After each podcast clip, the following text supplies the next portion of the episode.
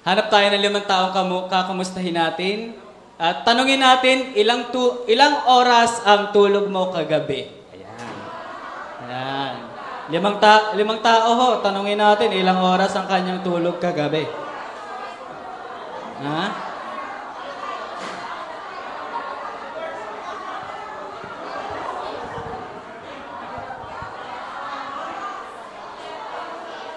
Parang, parang walang natulog ah. Ayan.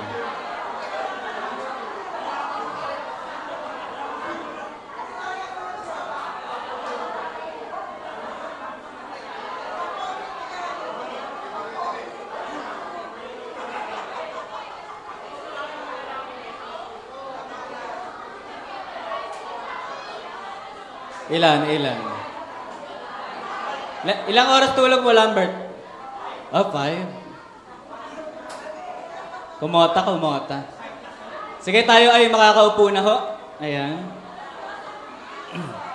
Ano ang ano ho ang average na tulog ng Gray City Church? Tuwing ah, Sabado. Two hours! Grabe naman yun. Two hours lang, mami. Ayan. Yung mga naka six hours, praise God, no? Mukhang, mukhang kakayanin yung manatili hanggang mamaya. Yung mga naka 4 hours below, kapitan nyo ho. No? Baka kompletuhin nila ngayon yan. Ay- Kaya magandang umaga ho sa ating lahat.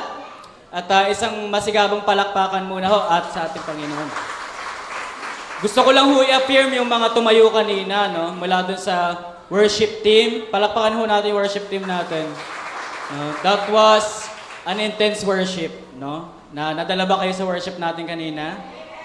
Kaya hindi ako bumili ng Planet Shakers eh. Kasi Gray City Worship pa lang busog na. Minsan. lagi, lagi, lagi. oh. Lagi ho yan. Okay? At, um, ayan. So, ang topic po natin ngayong buwan ay nasa pagpapatuloy po tayo ng ating pag-aaral na faithful. Ayan. Ang sabi ho dyan ay uh, steadfastness during trying times. At ah, dito po sa topic natin ay pinag-aaralan natin kung paano ho tayo mananatiling tapat sa kabila ng mga pagsubok o hirap ng mga pangyayari na dumarating po sa ating buhay. At ah, ang mga lesson ho na ito ay kukunin natin sa aklat ng Job. And to be honest, talagang hirap na hirap na po ako talaga na ano, humugot ng aral sa Job kasi puro usap lang sila dito eh, mula chapter 3 hanggang dulo, no? Puro usap. Sabi ko, Lord, ano pa bang gusto mo sabihin sa Grace City Church? Ah, buti naman, ah, may pinakita pa rin sa akin ng Panginoon na pwede ko ituro sa inyo. Okay? So, kung ikaw ho ay new believer, ayan, at ikaw ay nasa tugatog ng iyong init sa pananampalataya, praise God. To be honest, I envy your passion. No? Bilang isang tumatagal na rin sa pananampalataya, ang lagi kong prayer is that God would always restore the joy of my salvation. No, yung yung yung tipong parang amazed na amazed ka pa rin sa pag-ibig niya. Yung manghang-mangha ka pa rin sa kabutihan niya. No? I want to experience that every day in my life.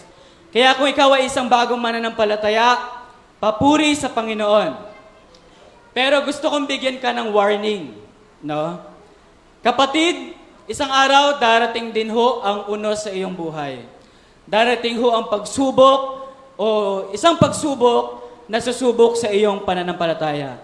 Maaring manggaling sa loob ng iyong pamilya, manggaling, maaring manggaling sa loob mo mismo, at paminsan ay maaaring manggaling sa loob ng iglesia.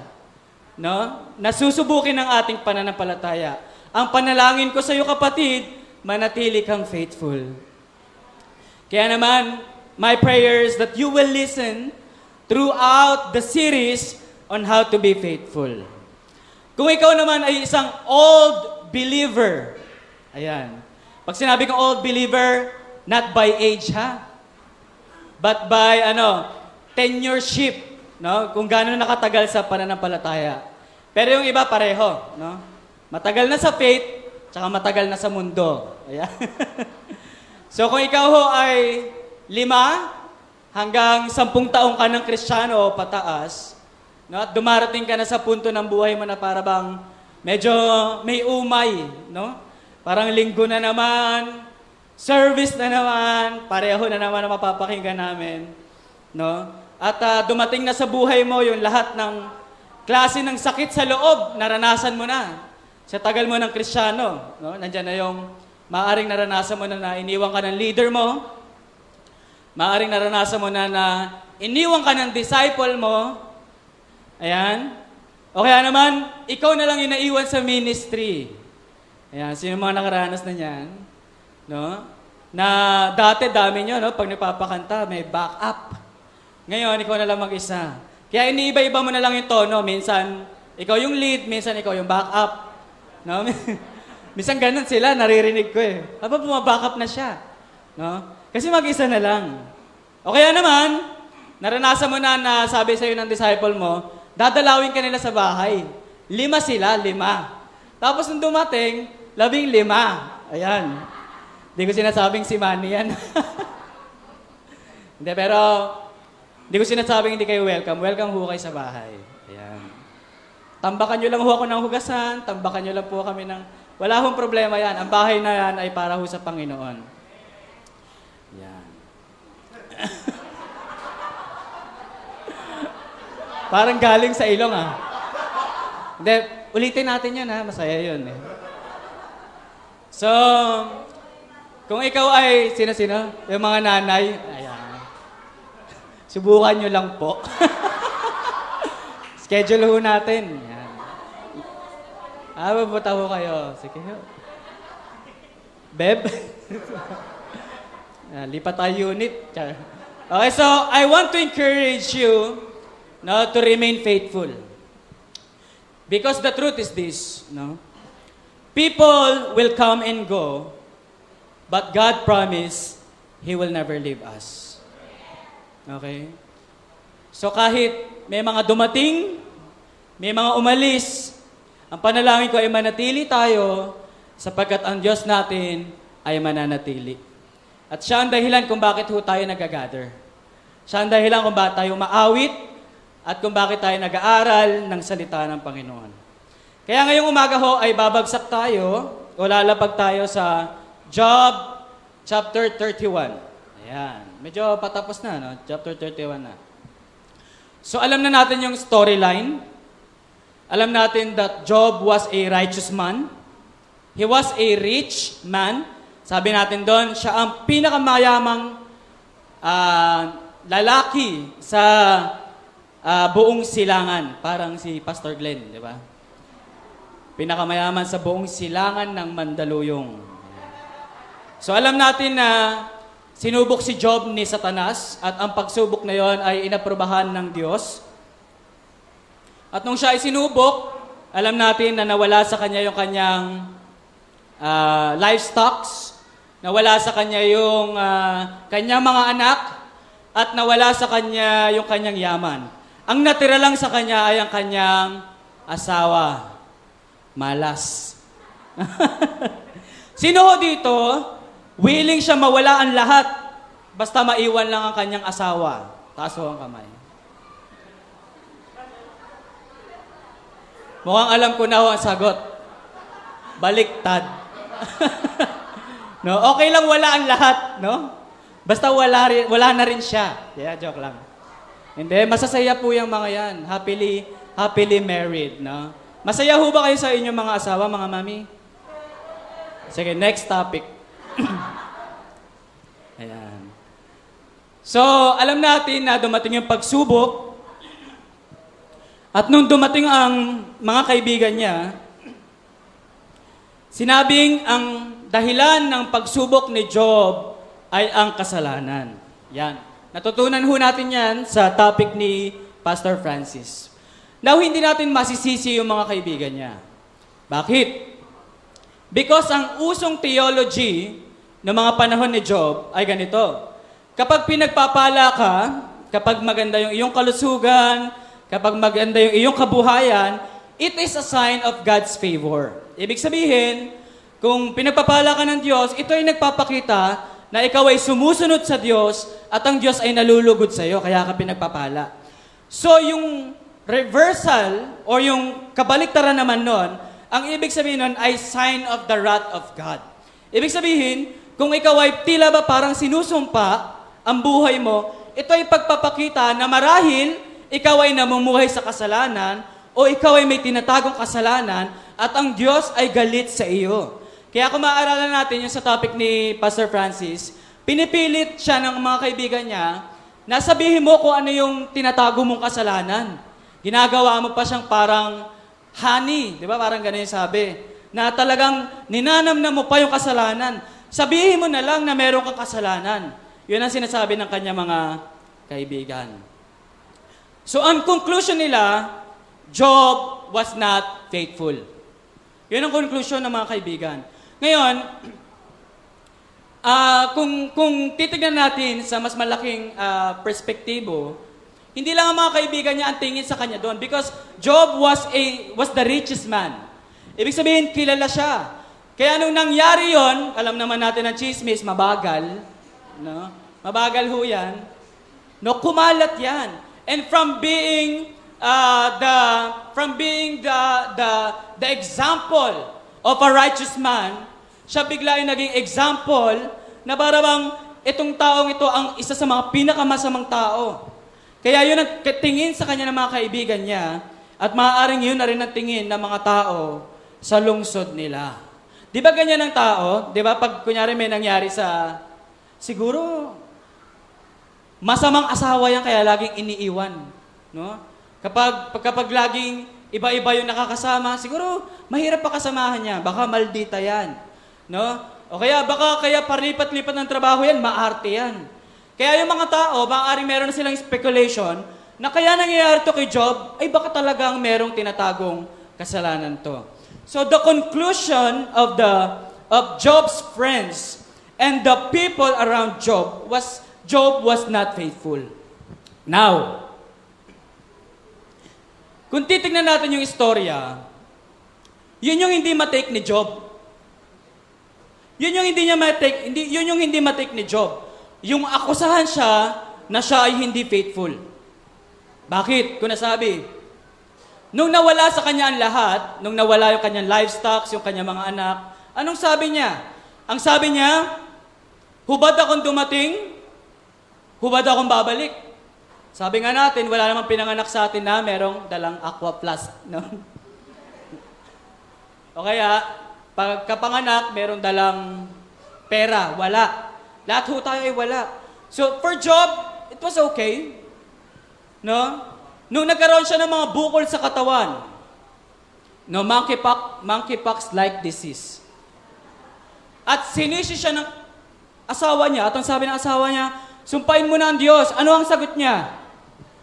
Mabubuting bagay lang ba ang tatanggapin natin sa Diyos at hindi magaganda? Ibig sabihin, he was able to bear the suffering. Yung nangyari sa kanyang buhay, he was able to bear it. Pero yung bagay na hindi niya matanggap ay yung akusahan siya na hindi siya tapat sa Diyos. Yun yung masakit sa kanya. So, that accusation made Job greatly offended. And perhaps that accusation also gave Job confusion. Because the theology they believe is that kapag sumusunod ka sa Diyos, pinagpapala ka. That's why maybe he was confused. Lord, I am giving everything to you. You know my ways. You know what I do. Bakit ito nangyayari sa akin? Kaya yung mga susunod na chapters ay sinusubukan ni Job na i-defend yung kanyang sarili. Gusto niyang patunayan na siya, siya ay isang tapat na tagasunod ng Diyos. Kaya dito sa chapter 1, ito yung tinatawag natin the defense rest. O yung kanyang last defense. Ano ba ibig sabihin ng defense rest? when a lawyer in a court in a court law says the defense rests, He's saying they finished explaining their case and they're ready for the judge or the jury to decide. Ibig sabihin, kung ikaw ay isang attorney na nagtatanggol, sasabihin mo na lahat ng iyong pruweba na inosente yung iyong kliyente o yung iyong pinagtatanggol at sasabihin mo na kapag nasabi mo na lahat ng ebidensya, the defense rests. Sa ibang sa ibang salita, I rest my case. Yan. Medyo familiar ako dito sa I rest my case. Parang napanood ko to eh. Parang nakita ko to somewhere. Nakayuko na po siya. so I rest my case. Kumaga parang, ito na lahat, sasabihin ko na lahat, and then I rest my case. Bahala ka na Lord, nahusgahan ako. Okay? So yun yung ginawa ni Job sa chapter na ito. Sa chapter 31. Nilabas niya lahat ng pruweba na siya ay inosente. Nilabas niya lahat ng pruweba na siya ay tapat na lingkod ng Diyos. Okay? Pero itong confession na to, I call it negative confession. Okay? It is a negative confession kasi para bang pinagmamalaki niya yung kanyang ginawa. Although, we will learn something about this.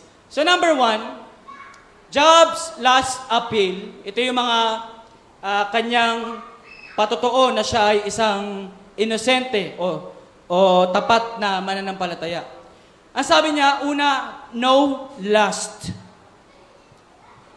There is no lust in my life. Sabi niya sa Job 31.1, Ipinangako ko sa aking sarili na hindi hindi ako titingin na may pagnanasa sa isang dalaga. Mga kabataan, no? Lalo na yung mga kabataang lalaki. Kaya nyo ba yan? Kaya nyo ba sabihin na ipinapangako ko sa aking sarili na hindi hindi ako titingin na may pagnanasa sa isang dalaga? Kaya ho yan ni Manny. Kayang-kaya. Nasa Kalagwas ho kami, kayang-kaya talaga niya. No? Hindi ho siya tumitingin sa mga babae. Siya po ay tapat na nakikinig sa aming Bible study. So Job was faithful. Sa totoo lang, itong pambungad niya, itong pambungad niya, matindi na to eh. Bakit? Kumbaga, kung ito ay courtroom, para bang ito na yung pinakamatindi niyang ebidensya na uh, siya ay isang inosente o wala siyang kasalanan. Bakit? Kasi parang sinasabi niya na, Lord, kahit itong mata ko, wala itong kasalanan. Okay? At mahirap yan. Bakit? Alam niyo, madaling hindi magkasala sa kamay. Kunyari, madaling hindi manampal, madaling hindi pumatay, pero sa isip, madali yang gawin. Nasusundan ho? Madaling hindi magkasala sa kamay. Pero sa isip, madaling gawin. Kunyari na lang, yung kapitbahay natin, no? Na talagang tinatiming na lulubog yung araw bago mag-video okay. Siguro kada nagkakantahan sila hanggang madaling araw, sa isip mo, sinusungal-ngal mo na siya. No? O sa isip mo, pinapatay mo na siya. O kaya naman yung boss mo na lagi kang binibigyan ng trabaho, Pauwi ka na lang, bibigyan ka pa ng trabaho, di ba? Sa labas, madaling hindi magkasala eh. Sabihin mo, ay, trabaho pa sir? Okay lang po. 5 p.m. pa lang eh. May 1 hour pa. Sige lang, no? Bigyan niyo lang ako ng trabaho. Di ho traffic mamaya, okay lang po. Di ba? Pero sa isip-isip mo, pinapatay mo na yung boss mo. No? Anong klaseng boss ba ito? So madaling hindi magkasala sa kamay, pero sa isipan, madaling magkasala. Pero ang sinasabi dito ni Job, maging sa aking isip, wala akong kasalanan. I am not guilty. Nasusundan ho ba? Bakit ganyan si Job?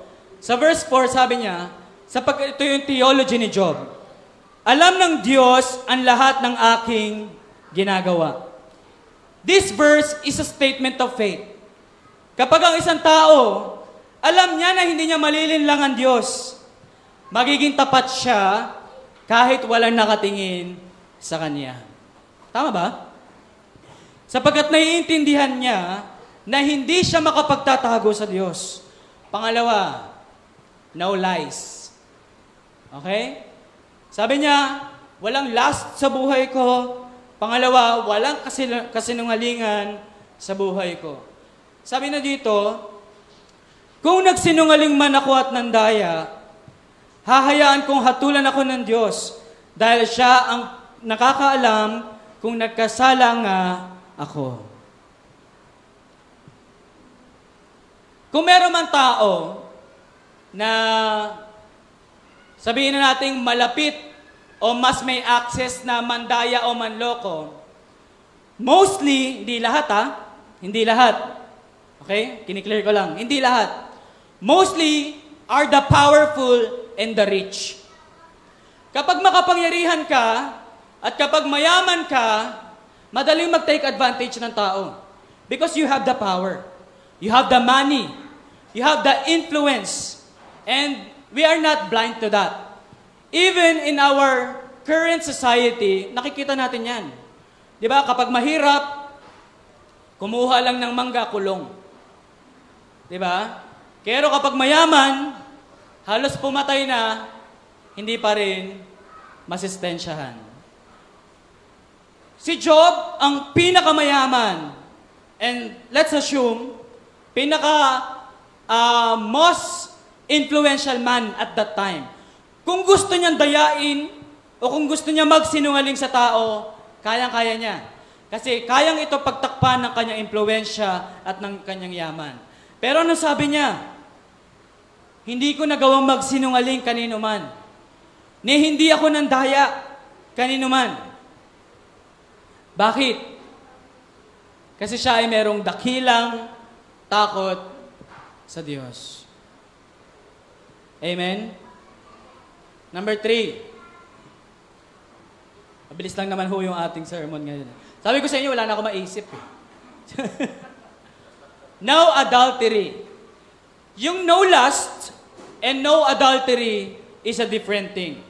Okay? Job 31, 9 to 10. Sabi niya, kung naakit ako ng ibang babae o napaibig ako sa asawa ng aking kapwa, kunin nawa at sipingan ng ibang lalaki ang aking asawa. Lust and adultery are different things. Lust usually is only in the mind. Okay? It is temptation. But adultery is giving up to that temptation. Ibig sabihin, ginawa mo na. Natatempt ka at ginawa mo na. Ikaw ay nakiapid na sa ibang asawa. Ang sabi ni Job, kung ginawa ko yan, kunin niyo ang asawa ko. Ibigay niyo sa iba. Anong sinasabi niya dito? Hindi ko ginawa yan. There is no adultery in my life. I was faithful to my wife. Siguro isip-isip ni Job, dito nga lang sa isang asawa ko, masakit na yung ulo ko, dadagdagan ko pa. Di ba? Sabi ng mga nanay, bakit grabe po yung pag-oo nyo? Kaya hindi, hindi ko hindi ko maintindihan yung mga nagdadagdag pa ng asawa, no. Kasi yung isa nga lang mahirap na i-manage. Siguro ganun din yung iniisip ni Job. Sabi niya, there is no adultery in my life. Number four, I am fair and compassionate. Sabi niya, kung hindi ko, ayan pala, sorry, sorry. Kung hindi ko pinahalagahan ang karapatan ng aking alipin nang dumas, dumating sila sa akin, anong gagawin ko kung hatulan ako ng Diyos? Anong isasagot ko kung tanungin niya ako? You know, from chapter 1, alam natin na si Job ay may libo-libong mga alipin. Pero sa libo-libong yon, si Job ay naging tapat sa bawat isa. Imagine that. Imagine mo kung gaano naging tapat si Job. He was fair and compassionate. Sabi niya dyan, pinahalagan ko ang karapatan ng aking mga alipin. Ibig sabihin, Hindi niya inaalipusta yung kanyang mga alipin. He does not take advantage of His servants. Kung minimum yung sahod nila, saktong minimum ang binibigay. No underpaid. Sapat ang binibigay ko sa kanila. Pinapakain ko sila. Hindi ko sila tinuturing na parang hayop. Parang ganun ang sinasabi ni Job dito. Now, bakit ganyan ang kanyang perspective? Ang ganda nito. Sa verse 15, Hindi ba't ang Diyos ang lumikha sa akin at siya rin ang Diyos na lumikha sa aking mga alipin? Napaka-healthy ng kanyang perspective. People of God, gusto niyo malaman kung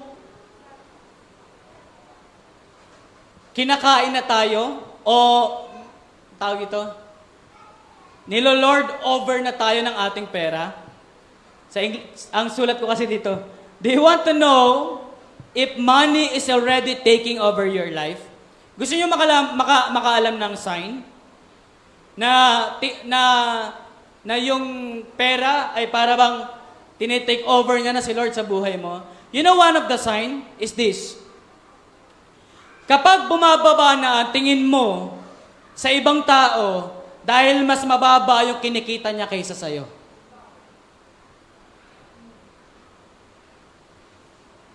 Kung gusto mong malaman, isa sa mga sign na tinitake over ka na ng mundo o ng yaman ay ito. Kapag bumababa na ang tingin mo sa ibang tao na mas mababa yung kinikita kaysa sa'yo. Bakit ko nasabi? Because kapag ganon ang ugali mo, your self-worth is tied up to your net worth. Ibig sabihin, yung value mo sa buhay at yung value ng tao sa'yo, nakasalalay kung magkano yung pera niya. Kaya yung worth mo, ang tingin mo sa sarili mo, mas mataas ka sa ibang tao kasi mas malaki yung kinikita mo kaysa sa kanya. Mas malayo yung narating mo kaysa sa kanya. Mas may karapatang kang dustahin, mas may karapatang kang ah, mag-humiliate ng ibang tao kasi mas malaki yung kinikita mo kaysa sa kanya. Job is not like that. Job was rich, but richness was not his God. Ang sabi niya, yung self-worth niya ay nakatali sa Diyos, hindi sa pera. Nasusundan? Kaya ang sabi niya, di ba yung lumikha sa akin, yun din naman yung lumikha sa aking alipin? Kaya yung value ko bilang isang tao, at yung value niya bilang isang tao, wala sa pera. Nasa Diyos. Nasusundan? That's why it's also easier to be humble before God and to be humble to one another kung hindi sa pera nakatali yung ating self-worth, kundi sa ginawa ng ating Panginoong Isus at sa kanyang pag-ibig. Amen. Job was able to be humble despite of his richness because of se- because his self-worth was tied up to God, not to his money. Amen. And that's what we need to duplicate. Number four, uh, number five. He is generous. Sabi niya dyan, kung hindi ako tumutulong sa mga dukha at sa mga byuda na nahihirapan, at kung naging madamot ako sa mga ulila, parusahan nawa ako ng Diyos. Sabi niya sa 18, Pero mula pa noong kabataan ko, bata pa lang ako, tumutulong na ako sa mga ulila at sa buong buhay ko, hindi ko pinabayaan ang mga biyuda. Sa verse 19, sabi niya, Kapag nakakakita ko ng taong nahihirapan sa lamig, dahil kapos siya sa damit, binibigyan ko siya ng damit pangginaw na yari sa balahibo ng aking mga tupa. At buong puso siya nagpapasalamat sa akin. People of God, faithful, uh, faithful people are generous people. Do you believe that?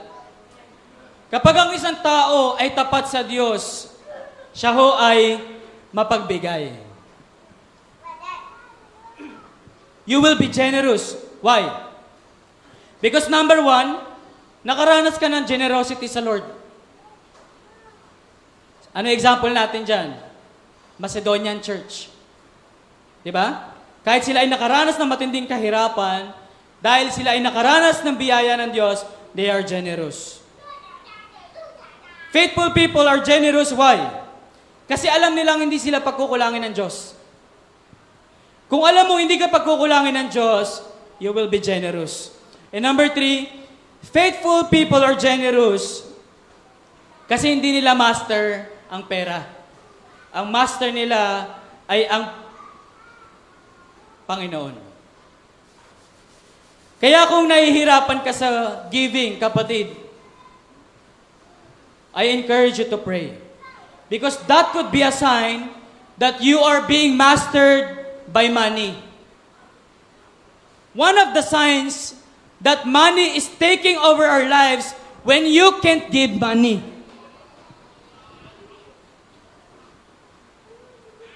Kapag nahihirapan kang magbigay, that is a sign that money is already taking over your life. Ngayon, sabi mo, Pastor, nahihirapan ako sa pag-manage ng pera ko. Kung nahihirapan kami, suggestion ako sa iyo. Tutulungan kita. I-withdraw mo lahat ng pera mo, tapos mamaya magkita tayo, bigay mo sa akin. ako muna hawak para di ka mahirapan. Okay. So mamaya gagawin niya ni Pastor Glenn.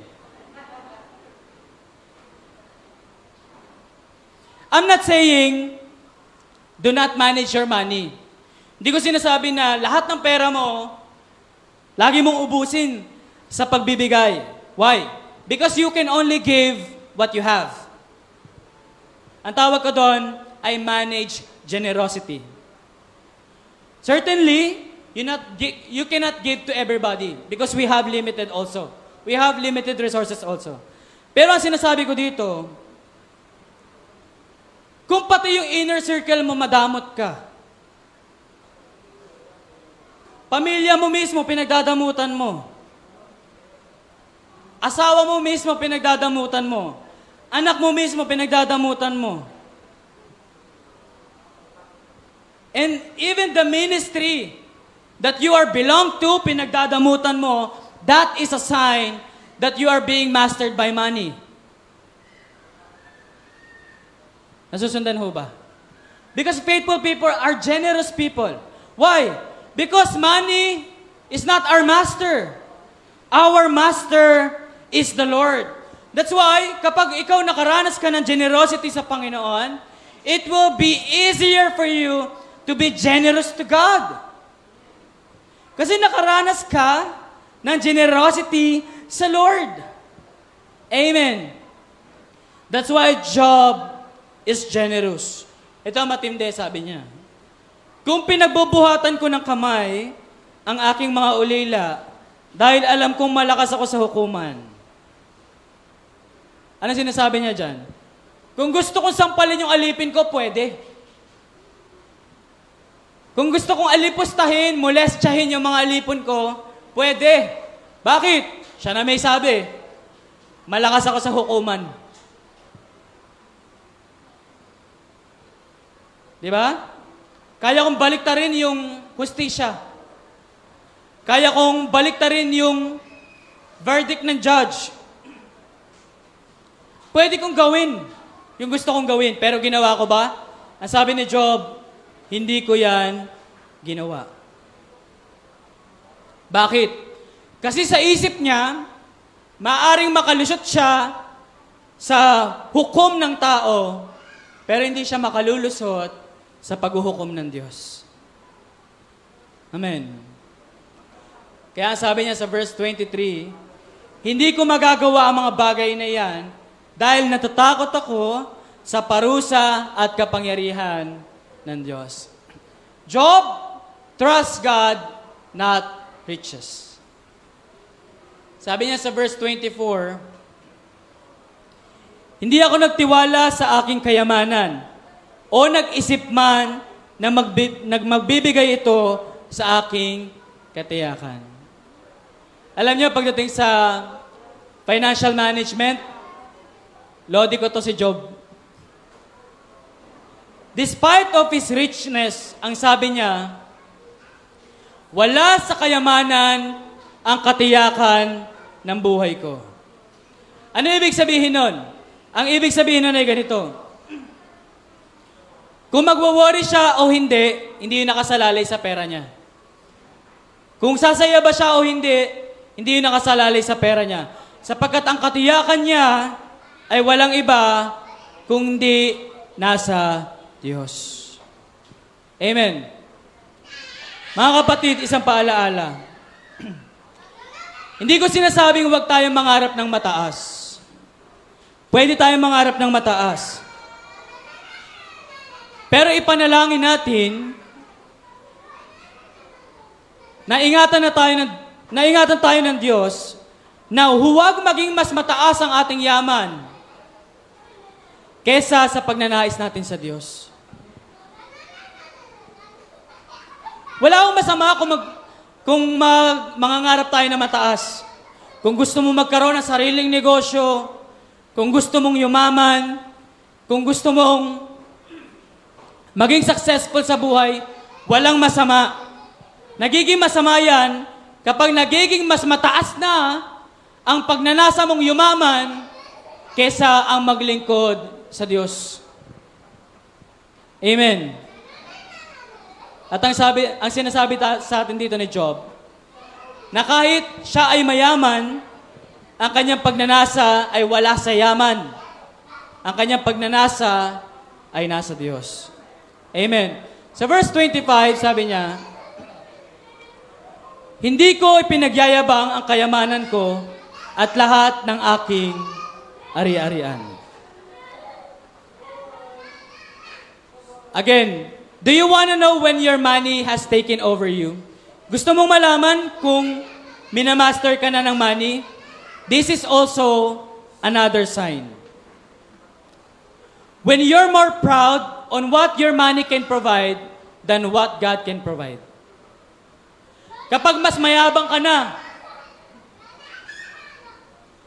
sa kayang bilhin ng pera mo, kapag mas pinagyayabang mo na yung kakayahan mo at kung anong kayang afford ng pera mo, kaysa kayang gawin ng Diyos, your money is slowly taking over your life. Kaya nga sabi sa Bible, if there is one thing that we will boast, we will not boast of anything, but only of the Lord Jesus Christ. Amen. Hindi natin ipagyayabang yan. At yan ang sinasabi ni Job. Oo, mayaman ako, pero ang katiyakan ng buhay ko ay wala sa aking kayamanan, kundi na kay Yahweh. Sa nag-iisang tunay na Diyos. Verse 7. Uh, verse 7. Number 7. He loved his enemies. Job 31, 29 to 30, it says here, Hindi ko ikinatutuwa ang kapahamakan ng aking kaaway o pagsapit sa kanila ng kahirapan. Hindi ako nagkasala sa pamamagitan ng pagsumpa sa kanila. There is a verse that says, Rejoice to those who rejoice and mourn to those who mourn. May tanong ako, ano ang mas mahirap dal- dalawa? Rejoice when somebody is rejoicing or mourn when somebody is mourning?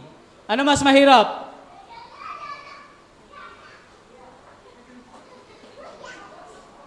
Ano mas mahirap? Mas mahirap mag-rejoice kapag nagre-rejoice yung iba. Tama ba?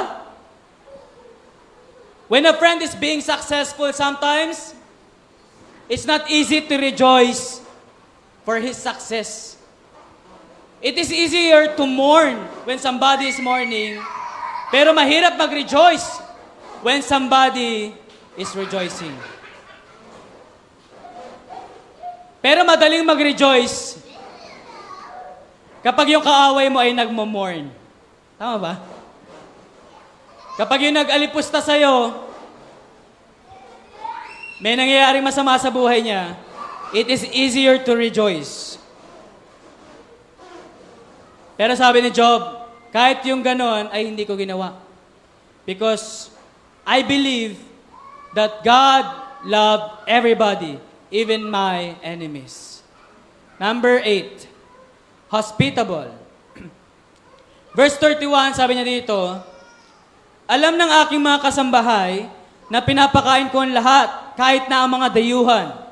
Hindi ko pinabayaang matulog kahit saan ang dayuhan, dahil palaging bukas ang pintuan ng aking tahanan para sa kanila.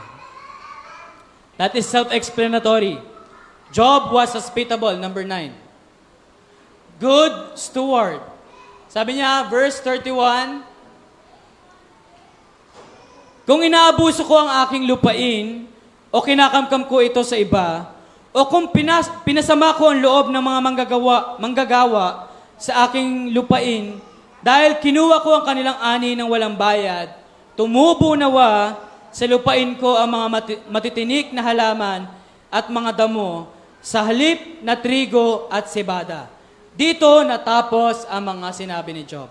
It was his last defense. Tawag natin doon, the defense rests. Sabi niya, ito na lahat. Lord, ano sabi niya? Dami yun eh. Number one, there is no lust in my life. Number two, there are no lies in my life. Number three, there is no adultery in my life. Number four, I am fair and compassionate. Number six, I am generous. Number six, I trust God, not my riches. Number seven, I love my enemies. And number eight, I am hospitable. And number nine, I am a good steward. So the question is, Lord, why is this happening to me? I am a faithful God. No, we can conclude that Job lived for God. Job lived for God. No, nakita natin yung kanyang mga patotoo at masasabi natin na si Job ay nabuhay para sa Diyos. Let me just explain these three shortly. Maiksi to, promise. Ayan. He lived with a faithful heart. Sabi niya. Number one, he lived with a faithful heart. Ano ibig kong sabihin dun sa faithful? Ang ibig ko sabihin dun sa salitang faithful, sa buong buhay ni Job, wala siyang ibang sinambang ibang Diyos at wala siyang ginawang ibang Diyos-Diyosan maliban sa tunay na Diyos. He was faithful to God. Nung, nas, nung siya ay nasa tuktok ng kanyang tagumpay, anong sabi niya? Nung siya ay mayamang mayaman, ang sabi niya sa verse 24, hindi ako nagtiwala sa aking kayamanan. Sabi nga niya sa verse 31, ay hindi ko pala nalagay dyan. Sorry. Ah, hindi ko nalagay. Sabi nga sa verse 27, ang puso ko ay hindi nahihikayat na sumamba sa mga ito. Nung siya, maya, nung siya ay mayaman, ang sinasambayan niya ay si Yahweh. Nung nawala yung lahat sa kanya, anong sabi niya? Ipin- pinanganak akong walang dala, babalik ako ng walang dala. Naranasan niya yung pinakataas at naranasan niya yung pinakababa. Pero kahit saan siya dali ng Diyos, ang puso niya ay tapat sa tunay na Diyos. He had a faithful heart. People of God, Grace City Church, Grace City Church will go up and down. But my prayer is, we will remain faithful to God. Amen. Darating yung panahon, punong-puno tayo.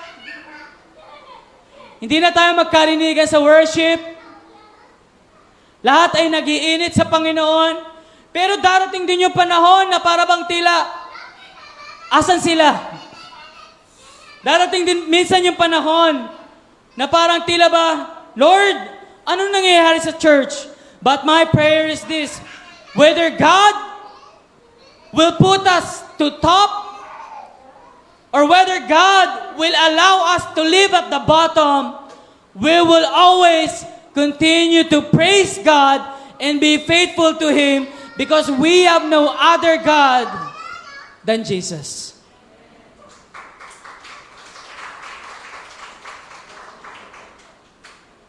Lilipat tayo. Pero dala-dala pa rin natin at kasama pa rin natin ang nag-iisang Diyos, ang ating Panginoong Jesus. Amen. Number two, He had an obedient heart. Ano ibig ko sabihin sa obedient?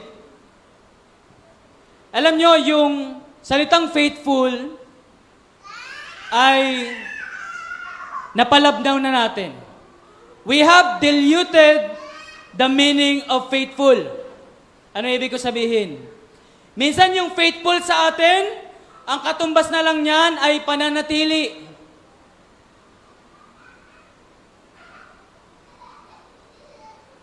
Basta nakikita ko sa church, basta umaatin pa rin ako ng church, I am faithful to God. Now, do not get me wrong.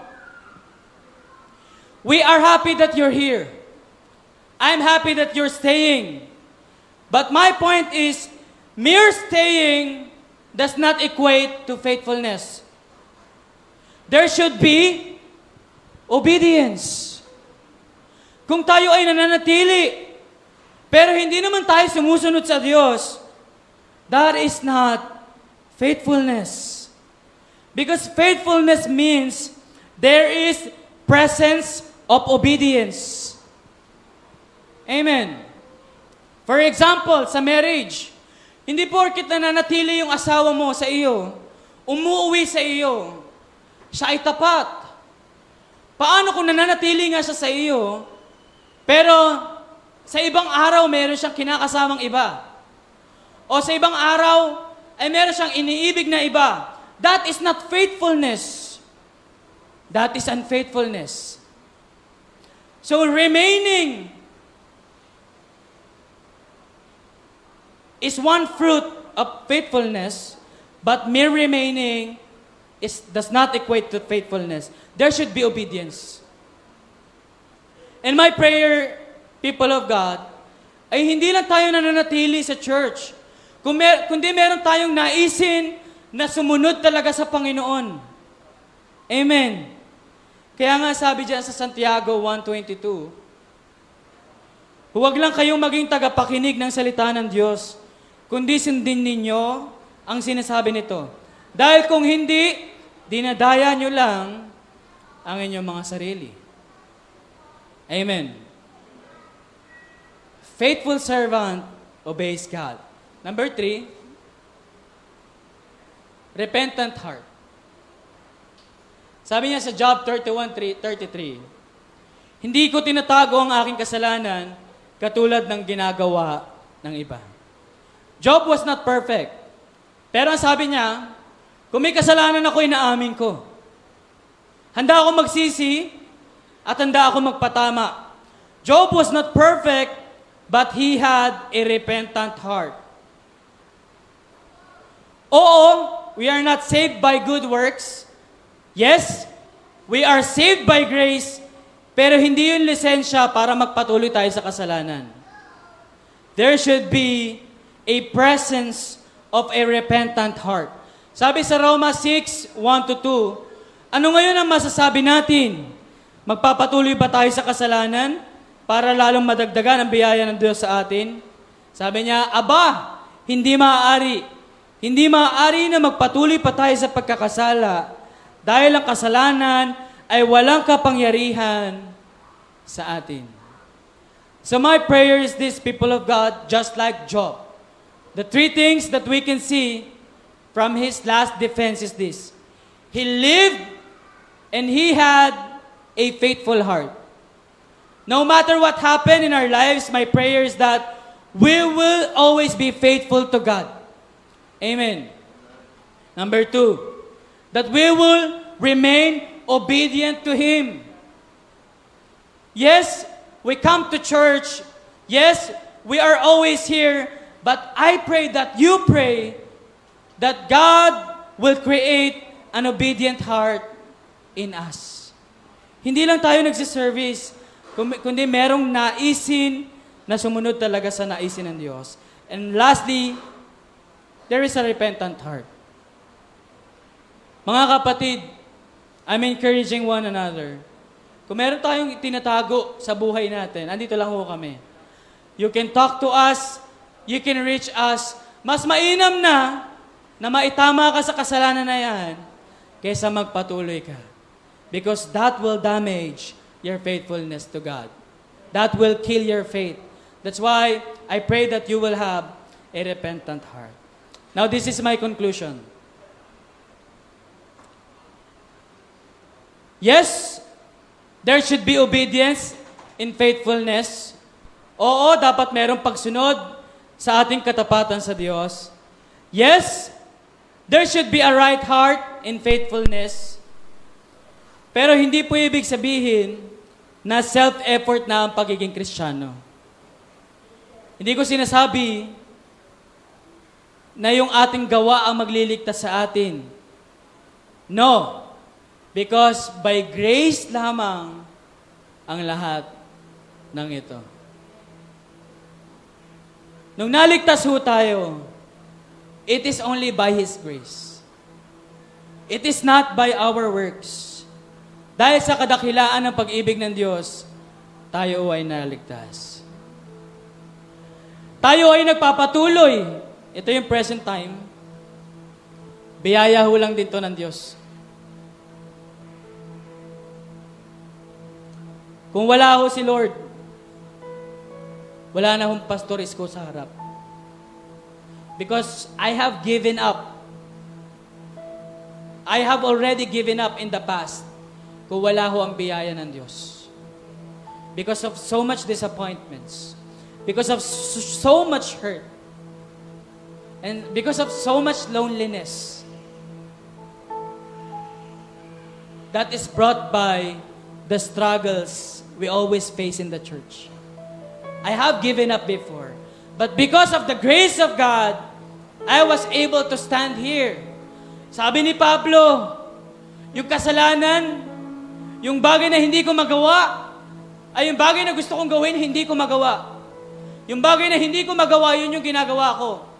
Pero salamat, dahil merong biyaya ang Diyos sa akin, na sa tuwing ako ay pinakamahina, ang biyaya ng Diyos ay pinakamalakas sa akin.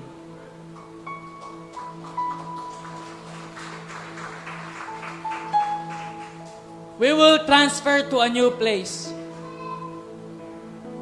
by His grace. Di ko na paplano ko kami, hindi. We are happy pero hindi namin matuto. Hindi namin matuto. Ang mahal eh.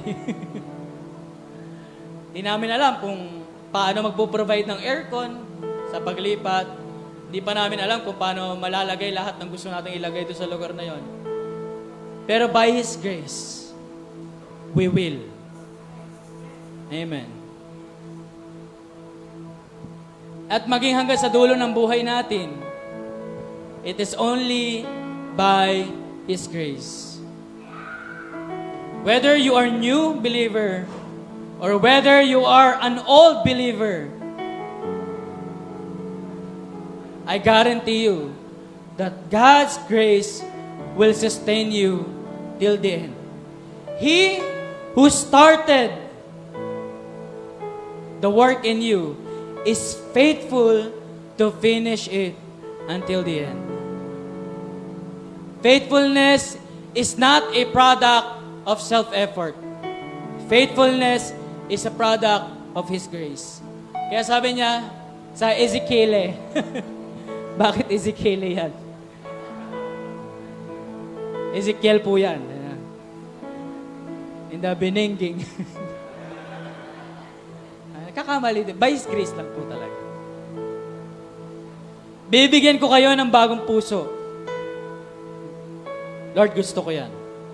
At ng bagong espiritu at ang matitigas ninyong puso ay magiging pusong masunurin.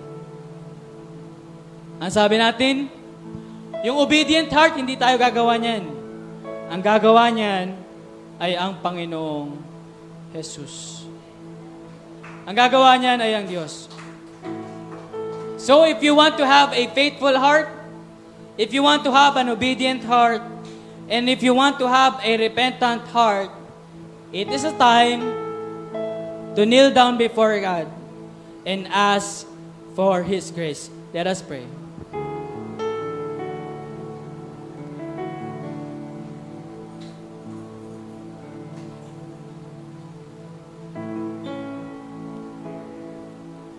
Let us feel the presence of the Lord.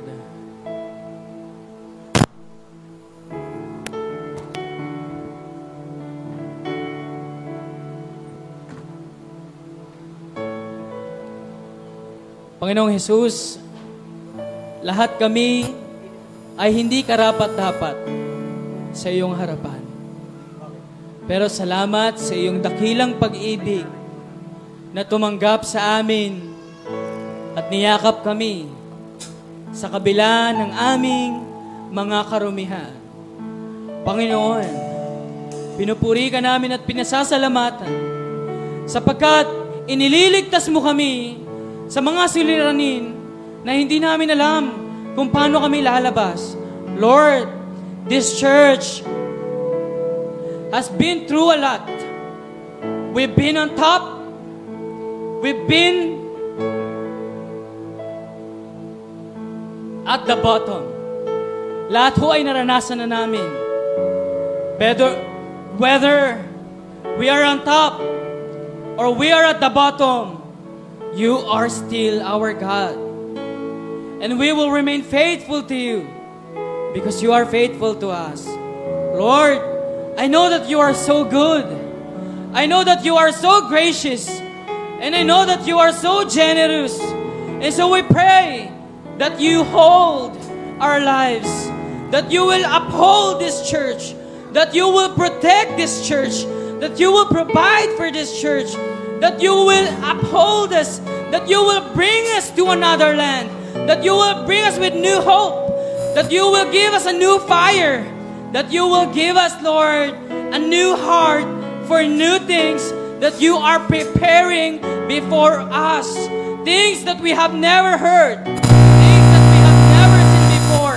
And you will surprise us, Lord, with your amazing grace. Lord, I pray that you sustain our Christian life.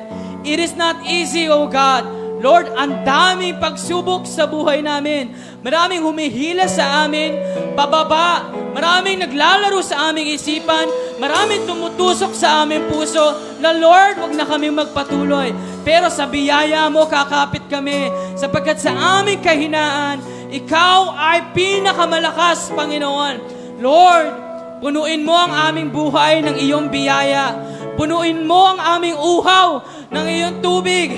Punuin mo ang aming gutom ng iyong tinapay. Ikaw ay masumpungan namin araw-araw sa aming buhay at makita namin na ang dahilan kung bakit kami nagkatitipon ay ikaw lamang o Panginoong Isus. Dahil ikaw ay napakaganda. Dahil ikaw ay napakadakila. Dahil ikaw ay napakamakapangyarihan. Lord, I pray that your grace will cover this church. I pray that your grace, Lord, will sustain us. Lord, salamat Panginoon. And just like Job, I pray that even the storms, that even sufferings will come to the brethren. Dumating man ito sa aking mga kapatid sa Panginoon, ang dalangin ko ay manatili kaming matatag hanggang sa iyong pagbalik at matagpuan mo kaming tapat na naglilingkod sa iyo at nagpapagal para sa iyong kaluwalhatian at ang pangako mo, Lord. If we will not give up and if we will not become weary, we will reap a harvest at the proper time.